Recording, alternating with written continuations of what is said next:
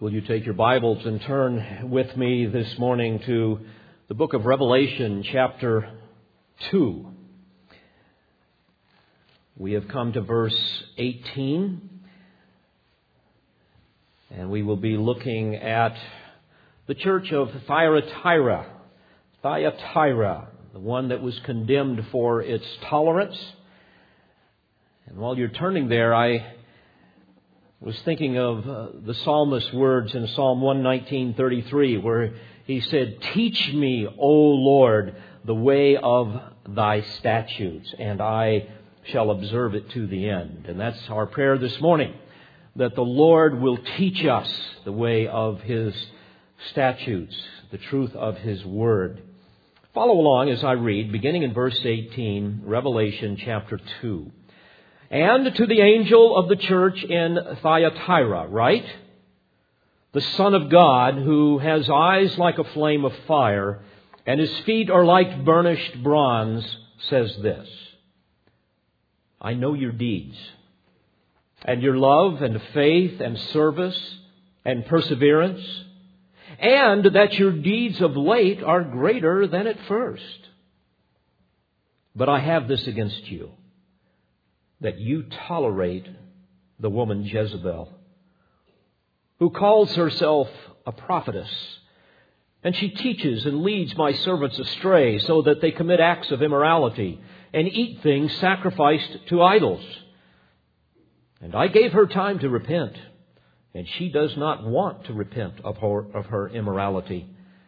Behold, I will cast her upon a bed of sickness, and those who commit adultery with her into great tribulation unless they repent of, their, of her deeds. And I will kill her children with pestilence. And all the churches will know that I am he who searches the minds and hearts. And I will give to each one of you according to your deeds.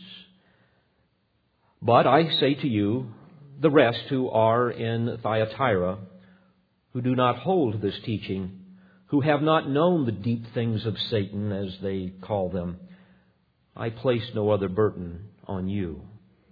Nevertheless, what you have, hold fast until I come. And he who overcomes and he who keeps my deeds until the end, to him I will give authority over the nations, and he shall rule them with a rod of iron, as the vessels of the potter are broken to pieces, as I also have received authority from my Father and I will give him the morning star. He who has an ear, let him hear what the Spirit says to the churches. We come now to the fourth letter the Lord wrote to the churches in Asia Minor. Letters not only describing the unique characteristics of each of these churches, but also those characteristics of every church in the church age. And you will recall that despite its admirable qualities, the church of Ephesus allowed itself to fall into a cold and dead orthodoxy because it left its first and passionate love for the Lord Jesus Christ and for others. The church at Smyrna received only praise because of their steadfast, faithful love for Christ and dedication to Him, even in the face of enormous persecution and suffering. And the last time we were together, we studied the church at Pergamum. And despite its faithful witness and perseverance of some of the people within the church, others within the church had corrupted that church because of impurity and therefore they weakened its witness because of worldly compromise and false doctrine. And worse yet, the church failed to discipline those people who refused to repent. And now we come to the fourth church, the church at Thyatira, which, interestingly enough, was the smallest of the seven cities, and yet it receives the longest letter of the seven a letter that is written to a church that was even more worldly than the church in Pergamum, as we will see. With each letter, we also discover a progressive, deterioration of the five churches that the Lord rebukes. A downward spiral that culminates ultimately into an utterly apostate church, the church at Laodicea. And this is a frightening progression that we want to keep in mind. Think about it, dear friends, as our love for Christ begins to wane. We begin to compromise with the world, and that will seem natural. Then compromise yields the poison fruit of increasing tolerance for even worse kinds of evil, which ultimately kills a church. As we will see, the church at Sardis was a dead church and they didn't even know it. It was a church in name only. And although a dead church will reek of the stench of spiritual death, it will have grown so accustomed to its own smell that it will be greatly offended if any criticism comes its way. And finally, the last stage then will not result in a burial of a dead church, but rather a satanically empowered life where the church will have the outward trappings of religiosity. In fact, they will grow and they will see themselves as rich, and they will many times be huge in number. But they will be characterized, as was the church in Laodicea, as having spiritual pride, utterly apostate, filled with unbelievers that are smug and self righteous and self satisfied, hypocrites that make God vomit. Well, Thyatira is condemned for their tolerance of immorality they have a false teacher here in the church teaching false doctrine. And yet, isn't it interesting how tolerance is kind of the buzzword in religious circles today? Where somehow, if we are tolerant, we are going to promote unity and love. And examples of this abound. I'll give you but a couple. I read an article the other day called Methodist Conference to Reaffirm Church Tolerance for Homosexuality. Now, this was posted on Christian Today, a website. And the author said this quote, The Methodist Church in Great Britain is to reaffirm its commitment in embracing homosexuality within the church in its upcoming annual general meeting. He went on to say that the British Methodists have produced a document called Pilgrimage of Faith, and I took the time to look that up and to read that document. By the way, it's interesting. You hear this word pilgrimage a lot with many of these denominations. It's as if Christians are wandering in some unknown territory, not really sure where they're supposed to go, as opposed to walking by the Spirit and submitted to the Lordship of Christ, the Good Shepherd that leads us on a clear path of righteousness and truth all the way to glory. But anyway, this pilgrimage of faith had this to say as just one of its positions of tolerance. Quote, the conference recognizes, affirms, and celebrates the participation and ministry of lesbians and gay men in the church.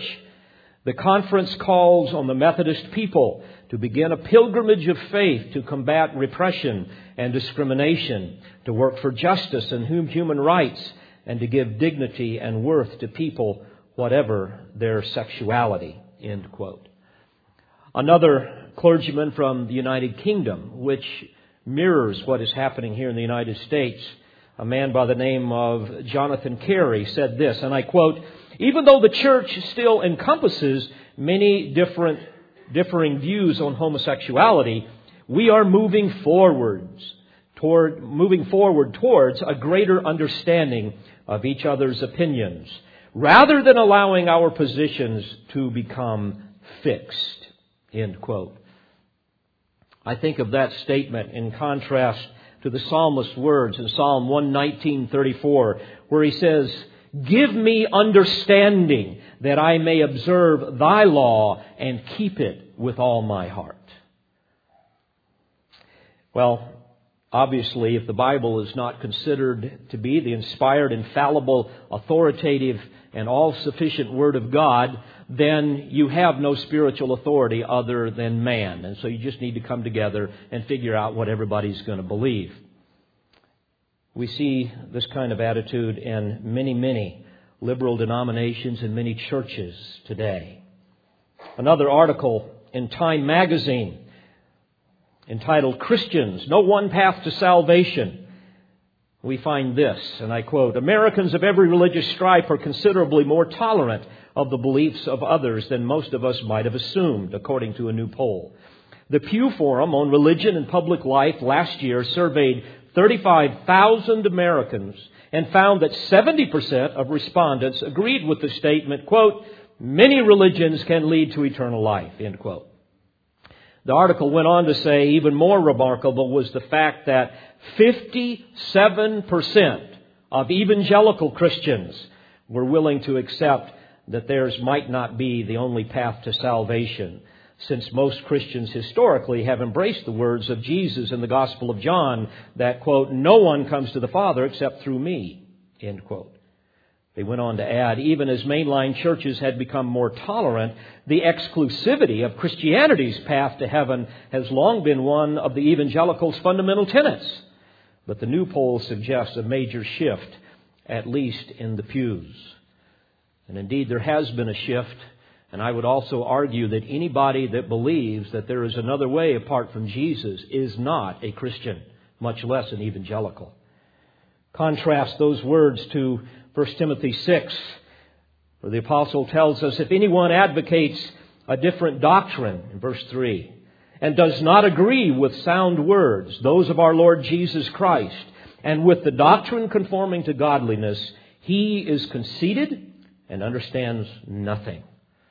And certainly this is an apt description of the vast majority of ostensibly Christian churches in the world today. And certainly this describes the church in Thyatira. Let me give you a little history of this church that will provide us with some helpful context. Thyatira, which is modern day Akhisar in Turkey, was about 40 miles southeast of Pergamum. Seleucus, a successor of Alexander the Great, founded it as a military outpost, a very strategic place, and it was nestled in the rich agricultural uh, valley that connected the valleys of the Caicus and Hermus rivers. And because of its location, it was crucial in the protection of Pergamum. And so, therefore, the city of Thyatira and Pergamum were very united. In 190 BC, the Romans gained control of the city. And as a result of that, it began to thrive as a commercial city in that region, famous for its production of woolens and linen products, especially outer garment wear. They also produced leather goods. They had numerous tanners, tailors, potters, bakers, copper and bronze smiths, and slave dealers. And it was especially for, uh, famous for its ability to manufacture various kinds of dyes, in particular a purple dye that was used to create the color purple. In fact, in Acts 16, you will remember reading of a woman named Lydia who came to Christ, who was a seller of purple fabrics, and she was from Thyatira. And she was doing business in Philippi at that time. So this was a city of great prosperity. And it's fascinating as we read ancient secular historical literature, we find it filled with references to the trade guilds that existed in Thyatira. These would be tantamount to our labor unions today. These trade guilds controlled all of the industry in that city. There was a guild for each industry, especially the cloth manufacturing industry. And each guild paid homage to one of the pantheon of Roman or Greek gods or goddesses, especially Apollo, the Greek sun god, and Artemis, the supposed sister of Apollo the goddess of fertility in man and in beast and in vegetation and so forth. And these guilds had monthly feasts in dedication to their patron deities, and people who worked in these guilds were obligated to attend. If you were to refuse, you would be isolated socially and even economically because you would probably lose your job. And in these feasts that were held in pagan temples, they would eat meat that they sacrificed a portion of to the idols, something that God had forbidden, and they would also indulge in sexual orgies. Now, especially, this would be especially a difficult place to live if you were a Christian, to somehow survive, unless you refuse to submit to your master, the Lord Jesus Christ. Unless you somehow allow your flesh, in combination with the teaching of certain false teachers, to somehow justify your participation in such wickedness. Well, this is precisely what happened. Now, as we examine the text here more closely, I want you to remember something. These messengers that were probably the pastors of these churches had received these letters now from the Apostle John on the Isle of Patmos. And the Apostle John was known very well by all of these churches. And they would have anticipated the letter that would be coming. They would have heard about the previous letters that had been read to some of the other churches, especially the one here at Thyatira, so that they knew that something was going to be said specifically from the Lord through his apostle John to them. And so now it's their turn. Imagine now the pastor, and you're the church at Thyatira, and he stands up and begins to read this letter publicly.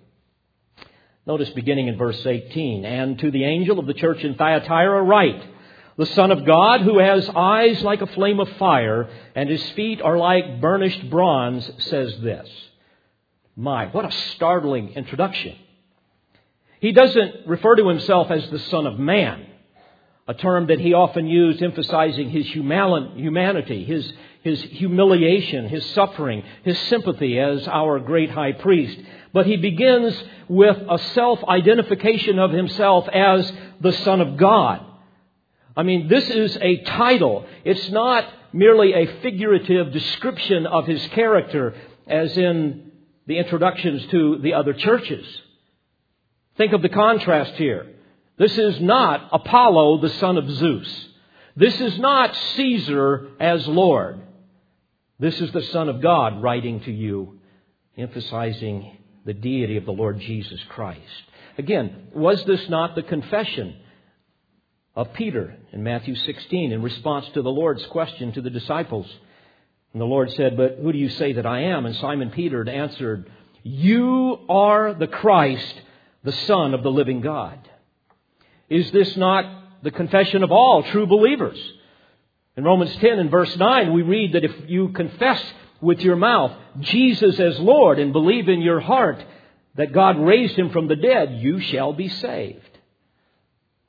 This title would leave absolutely no question as to the divine nature of the one who now addresses them, the one who they had supposedly confessed as Lord. Now, because the Lord quotes Psalm chapter 2 in verses 7 through 9, here in verses 26 and 27 of this text, undoubtedly his use of the phrase the Son of God here in verse 18 is an allusion to that great messianic psalm in Psalm 2. You will recall there in that psalm, in verse 2, we read, The kings of the earth take their stand, and the rulers take counsel together against the Lord and against his anointed. They're a reference to Messiah, the Lord Jesus Christ. And then later the psalmist says in verse 12, Do homage to the Son, that he not become angry and you perish in the way, for his wrath may soon be kindled. How blessed are all who take refuge in him. I have to think as a pastor, as I read this letter and knew that I would have to read it to my church, even with this very first phrase, the Son of God, especially knowing all the rest that's going to come in this letter from the Lord, I would be thinking, I know where I'm going to go for my text after I read this letter. I'm going to go to Psalm 2, among other passages. I would also take them to Luke 6:46 when Jesus says, Why do you call me Lord, Lord, and do not do what I say? So, the Lord is going to confront them on this very issue, on the issue of the Lordship of Christ. Are you a slave of the Master or not? Jesus said in Luke 16:13, "No slave can serve two masters, for either he will hate the one and love the other, or else he will be devoted to one and despise the other." You see, dear friends, right from the get-go, the Lord is going to confront them at the very core of their wickedness, namely a failure to submit to the lordship of Jesus Christ. He is basically going to say to them, are you going to serve Christ or your flesh? Are you going to serve Christ or self? Are you going to fear God or are you going to fear man? That's the core here.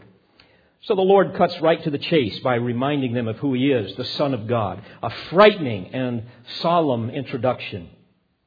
I think of Peter's words in 1 Peter 4:17. It is time for judgment to begin with the household of God. But he doesn't stop there. Notice in verse 18 he goes on to describe himself, the Son of God, who has eyes like a flame of fire. Now, this description reaches back to chapter 1 verse 14 when the glorified Lord appeared to John. This is a figurative expression rooted in Daniel 10, 10 and verse 6 one that convey, conveys the, the fierceness of his wrath against his enemies, one that conveys the idea of his penetrating eyes, being able to see everything, the eyes of divine omniscience that like a laser is able to see through every lie and expose every sin. This is who is writing now, the Son of God, who can see all things. As Hebrews 4:13 says, there is no creature hidden from his sight, but all things are open and laid bare to the eyes of him with whom we have to do. The Spirit of God goes on here and says, And his feet are like burnished bronze. You will recall that this symbolizes two things. One, the absolute authority of a king who sits upon a throne, and also the idea of movement. The idea, as we've seen in other passages in the New Testament, of Christ moving, his oversight, his involvement in his church.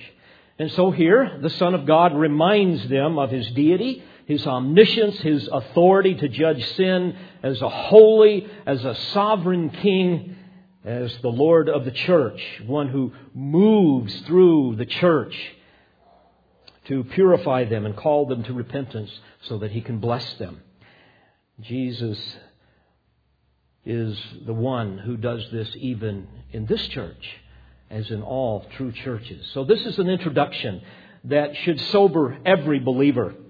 God is serious, I hope you understand, about the spotless, holy purity of His bride, the church, that He purchased with His very blood. Now we come to the heart of His message to them. I've divided it into four parts. We will see the praise, the problem, the punishment, and the promise that the Lord gives them. First of all, the praise, verse 19. I know your deeds, he says, and your love and faith and service and perseverance and that your deeds of late are greater than at first. Don't you know there was a sigh of relief that kind of went through the body there that morning that this was read, at least for some? We can see here an exemplary church in some areas. The, the, this is the first church to be commended for its love. Indeed, they somehow must have manifested the supreme love for God and for their neighbor. And also they are praised for their faith, which is typically the counterpart of, of love that is described in the New Testament. You see them mentioned together often. Faith, or it could be translated faithfulness, that speaks of their conviction of the truth of the gospel, their, their trust in Christ as Savior, and an unwavering, steadfast determination to trust God in the midst of persecution. So obviously there were some there that held to these things. And of course, from the well of faith and love will inevitably flow the refreshing waters of service and perseverance. Service refers to the voluntary ministry of the people to those in need, and perseverance refers to enduring persecution in the midst of great adversity. Moreover, notice the Lord acknowledges that these virtues have actually grown over time. He says, Your deeds of late are greater than at first. So this was an exemplary church for some in some areas. Verse 20, but I have this against you. Now I can just imagine, imagine suddenly the heads stop nodding. The smiles begin to melt away and some, no doubt, hold their breath, bracing themselves for what is about to come. If I can pause here for a minute, minute. Folks, it occurs to me that we would all do well to use this word but more often when we examine ourselves. you know, it's easy to allow our virtues to utterly eclipse our vices. We all have 2020 vision when it comes to assessing our strengths, but we typically are blind as bats when it comes to seeing our weaknesses. Beloved, learn to be suspect of your own spirituality. View your life through the lens of Scripture, not through your own biased, myopic spiritual vision. And, beloved, if I can put it this way, learn to measure your life by the standard of the Word of God, not your own standard, not the standard of the culture or of even your church, but God's standard. And if you can think of it this way, stand often in the presence of a holy God as you submit yourself to the blazing light of His Word. And in that holy light, you will say, as Isaiah did in Isaiah 6, Woe is me, I am disintegrating, for I am a man of unclean lips. So we move from the praise to the problem. Verse 20. But I have this against you, that you tolerate the woman Jezebel, who calls herself a prophetess, and she teaches and leads my bondservants astray. Literally, my doulos, my, my slaves, the ones that I have chosen and purchased with my blood. She is leading them away, and you are tolerating her so that they commit acts of immorality and eat things sacrificed to idols. Well, so much for the virtue of tolerance in such a situation. And I have to smile so much for being seeker sensitive. there were any seekers in that service that day, they're suddenly looking for an exit. They suddenly realize that they need to be excused. They left the stove on or something. They want to get out of there. You could have heard a pin drop by now. He says, You tolerate the woman Jezebel who calls herself a prophetess.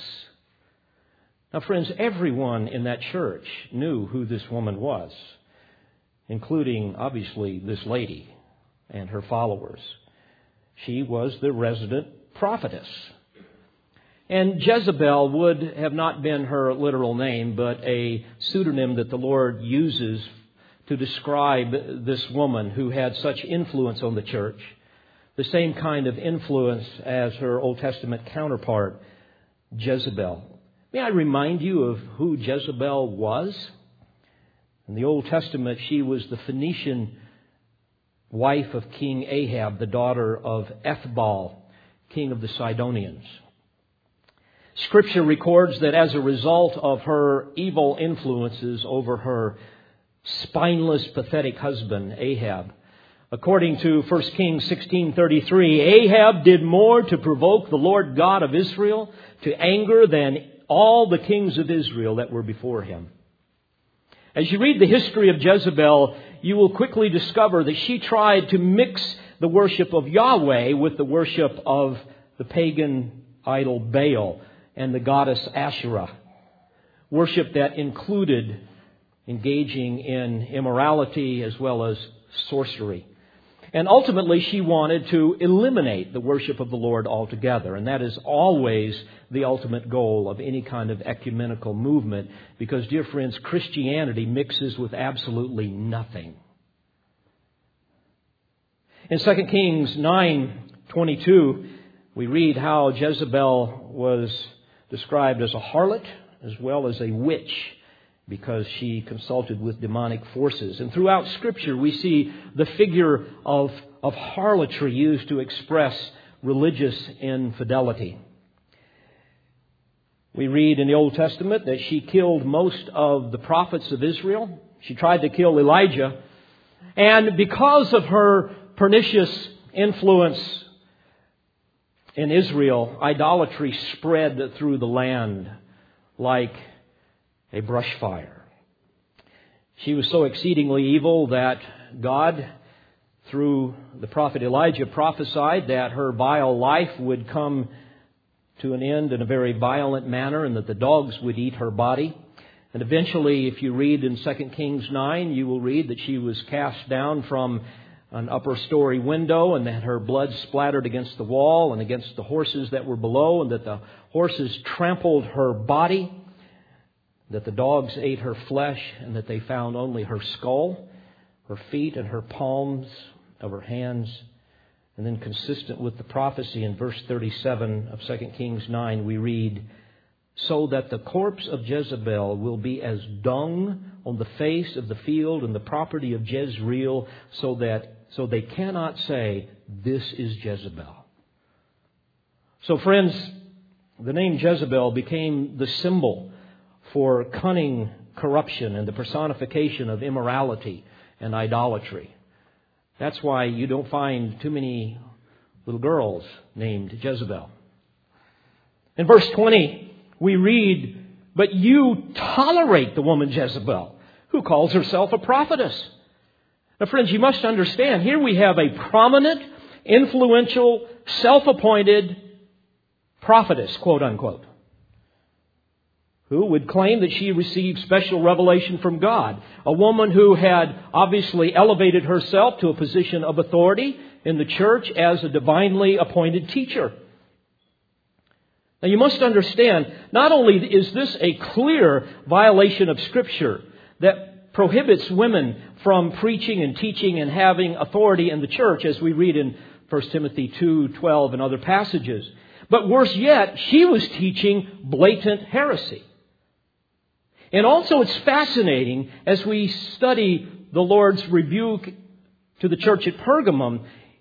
We see here that at Thyatira, it's even worse. At Pergamum, the Lord said, You have there some who hold to false doctrine.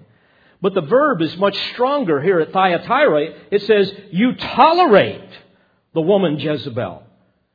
And that implies a settled acceptance, a tolerance of evil that would allow it to actually flourish in the church. This is incomprehensible. He goes on in verse 20, and she teaches and leads my bondservants, again, literally my slaves, astray, so that they commit acts of immorality and eat things sacrificed to idols. Now, we don't know specifically what, we, what she taught, but given the context of the history and some of the things that are said, and the close relationship that Thyatira had with Pergamum. No doubt she was teaching some variation of what the Nicolaitans taught, and perhaps she also espoused some of the popular Greek philosophy of that day. We call it philosophical dualism. You will, you will recall that that's where the Greeks thought that there was a difference here between the material and the immaterial part of, of the body. The immaterial or the spirit was good. The material part um, of, of the body was, was evil. And so the material part or the flesh or what would be called the body was something that you just kind of would go ahead and put up with. It doesn't matter what you did with your body because what was really important was the immaterial part or the spirit. Of course, we know as we read earlier today, our body is the temple of the Holy Spirit.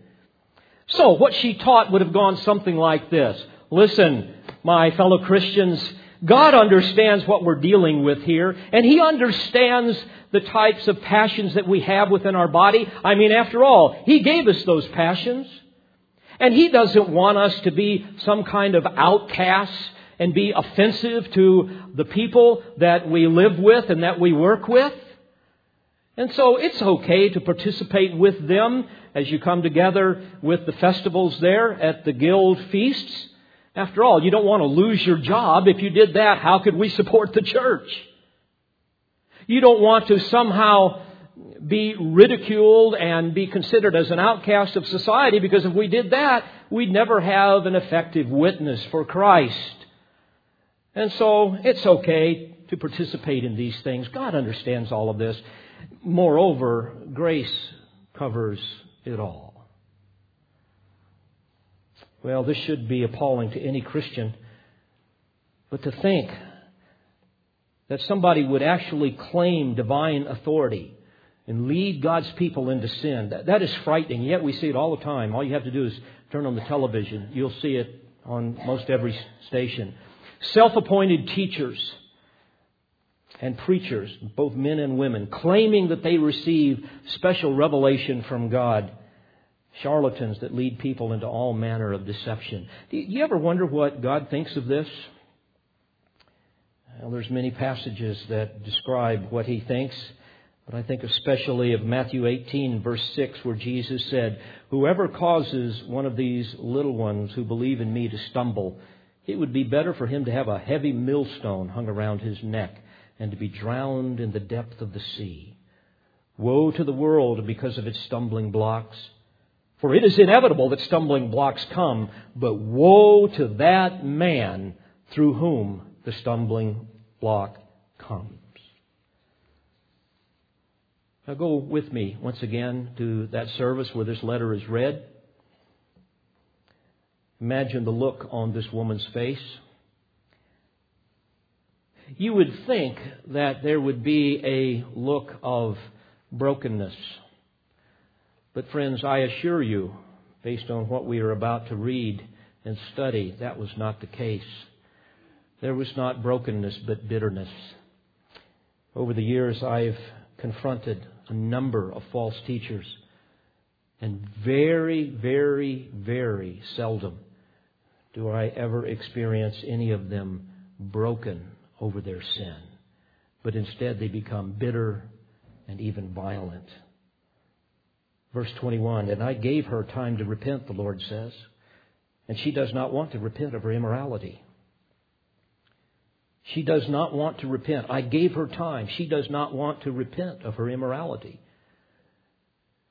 As we look at this grammatically, we see that the durative force of the present tense verb conveys, conveys the idea that she still does not wish to repent of her immorality. It's a continuous thing. Immorality, porneia in the original language, we get our word pornography from that. And this describes her personal, her own personal fornication as she participated in the immoral excesses of these guild festivals. But, friends, notice the mercy and grace of God. He says, I gave her time to repent. No doubt the Apostle John was probably the one who had confronted her during his ministry in that region just prior to his exile to Patmos. But she refused to repent. She was not repentant, she was indignant. So we move from the praise and the problem, thirdly, to the punishment, verse 22. Behold, I will cast her upon a bed. And then in italics, of sickness.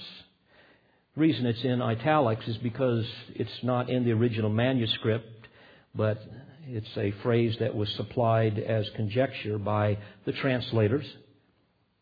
But this describes far more than the punishment of physical sickness that God at times uses to chasten believers. Because obviously this woman was not a believer. In fact, the term clinene, translated bed, should be understood, I believe, figuratively here, as it is in numerous other passages in Scripture where it is emblematic of death and even hell, the final resting place of all those who refuse to repent.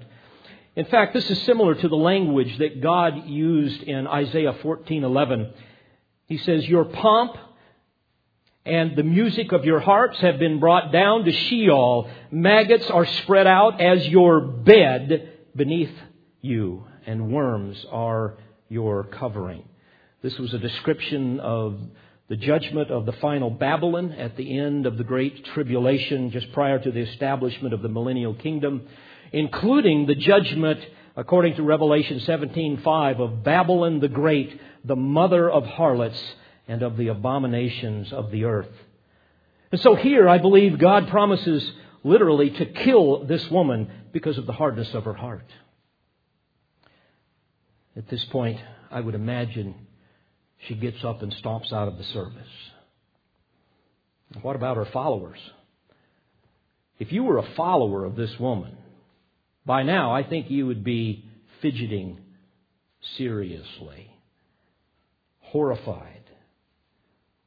Here's what the Lord went on to say. And I will cast those who commit adultery with her into great tribulation, unless they repent of her deeds. Oh, thank God for that last phrase. Don't you know there was a bit of a sigh of relief there. Unless we repent of our deeds, otherwise he's going to cast us into great tribulation. A reference here to some undisclosed form of profound misery. And yet an act of mercy designed to bring them to repentance. Undoubtedly, some that were participating in this were truly believers, but most were not.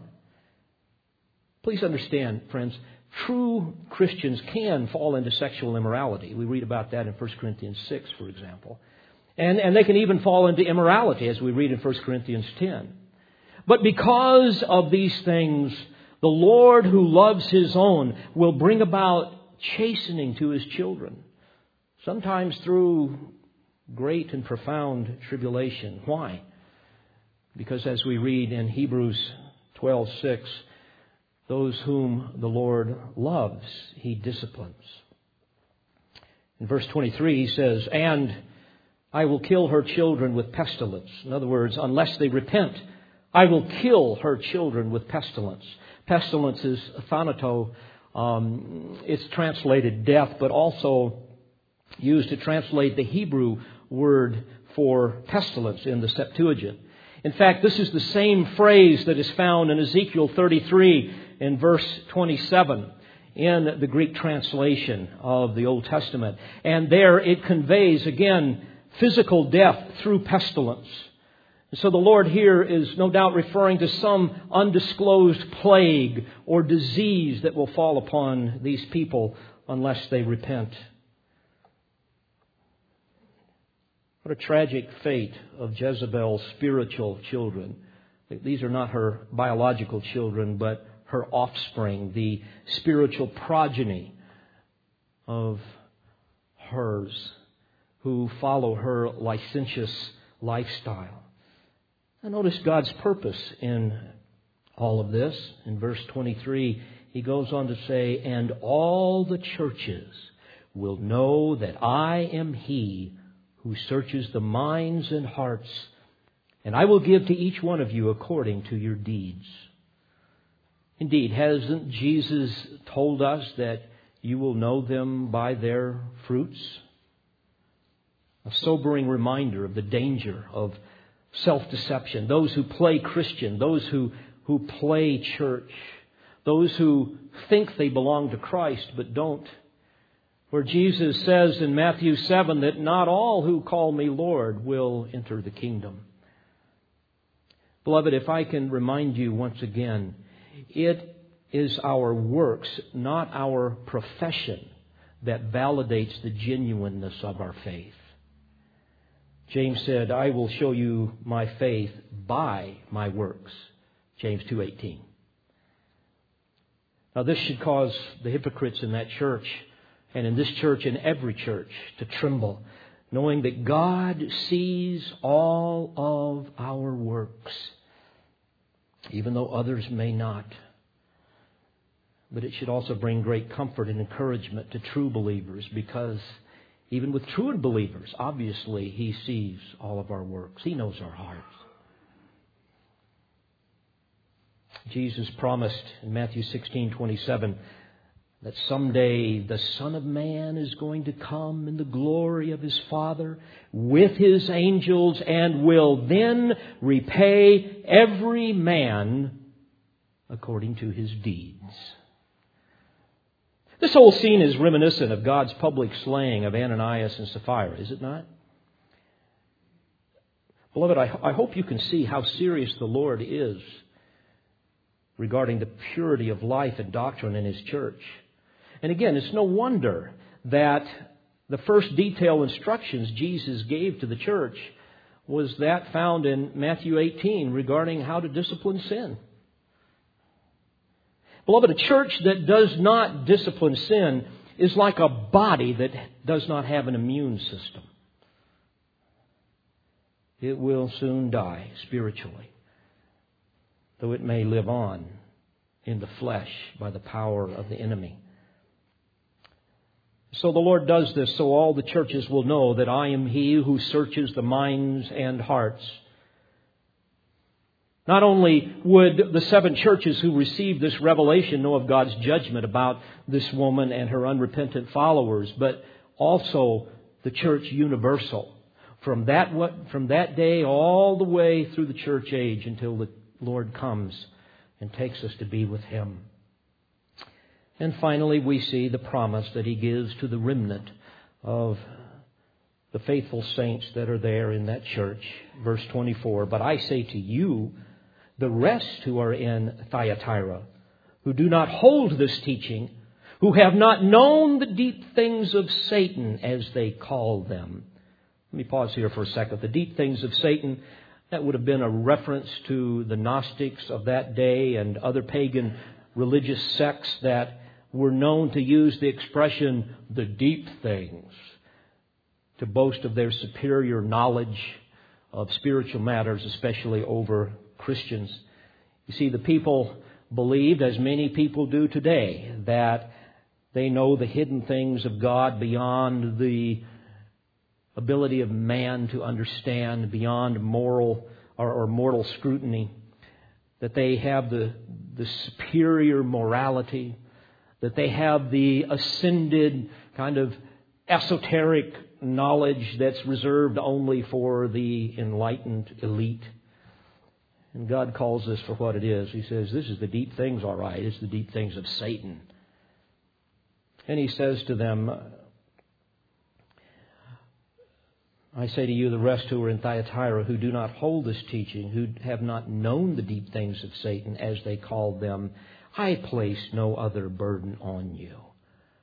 The idea here is I, am not going to place any other burden on you than having to deal with these people through church discipline and remain pure despite their clever deceptions that are so incredibly appealing to your flesh that try to seduce you to do evil. Verse 25, nevertheless, what you have, hold fast until I come. One translator puts it this way I put upon you none other weighty admonition than this hold fast what you have. Then in verse 26, the Lord says, And he who overcomes, and he who keeps my deeds until the end, to him I will give authority over the nations. And again, this is derived from the Messianic Psalm in Psalm 2, verses 7 through 9, where we have a description of Christ's earthly rule over the nations during the Messianic kingdom. And here, the promise to have authority over the nations that is ultimately the Lord's is also extended to the followers of Messiah who will share in his millennial rule. This is a, um, a prophetic theme reiterated, for example, in chapter 1 and verse 6 of Revelation, where we are described as ruling as priests and so forth, and other passages, including 1 Corinthians 6 2, where we are told that the saints will judge the world. So the Lord speaks to these overcomers. He says, To him I will give authority over the nations, and he shall rule them with a rod of iron, as the vessels of the potter are broken to pieces, as also I have received authority from my Father.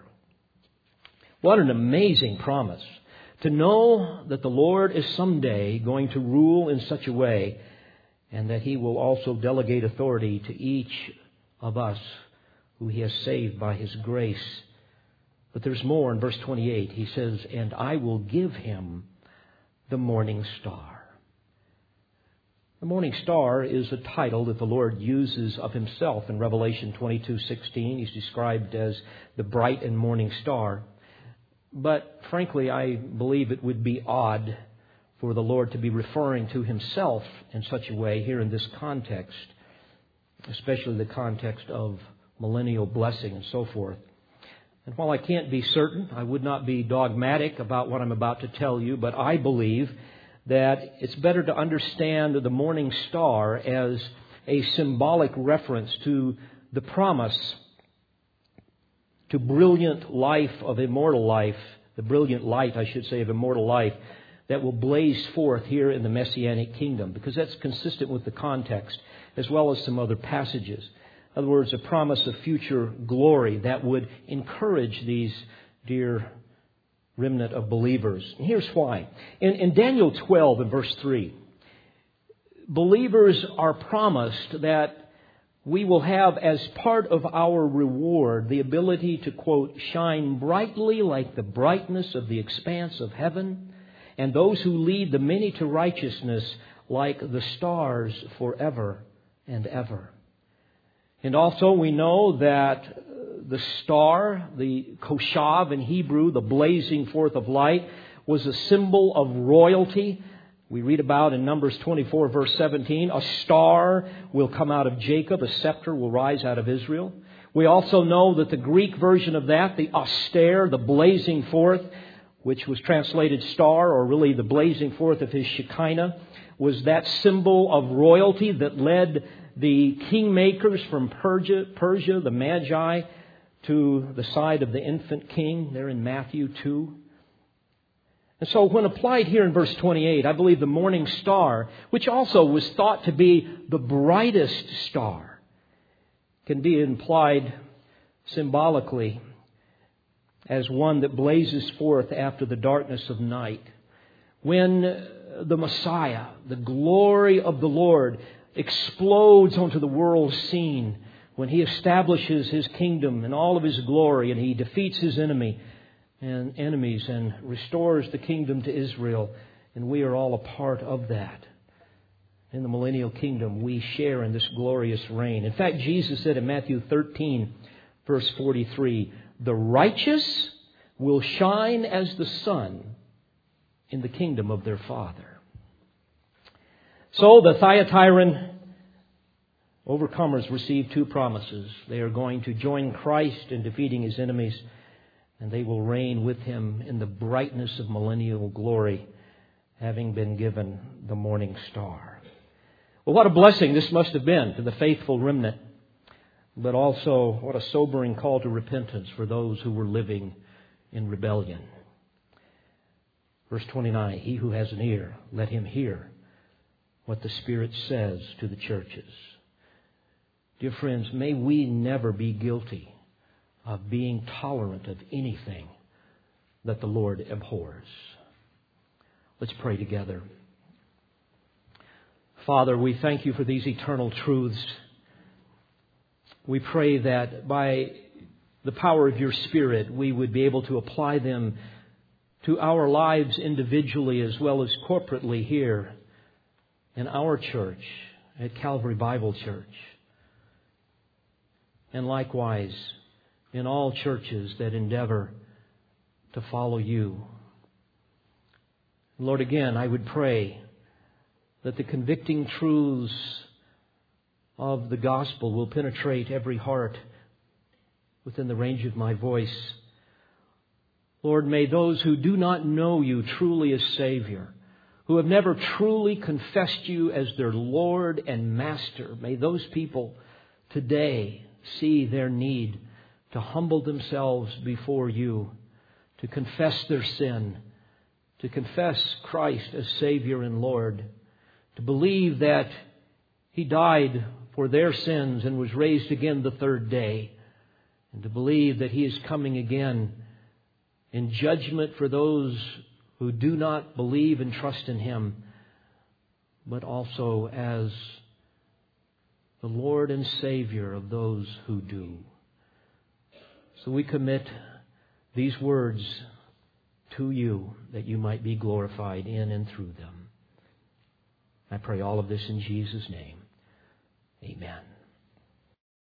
We pray you've been edified by this presentation. You've been listening to pastor, Bible teacher, and author David Harrell. For more information or to order additional tapes or CDs of Pastor Harrell's messages, please visit olivetreeresources.org.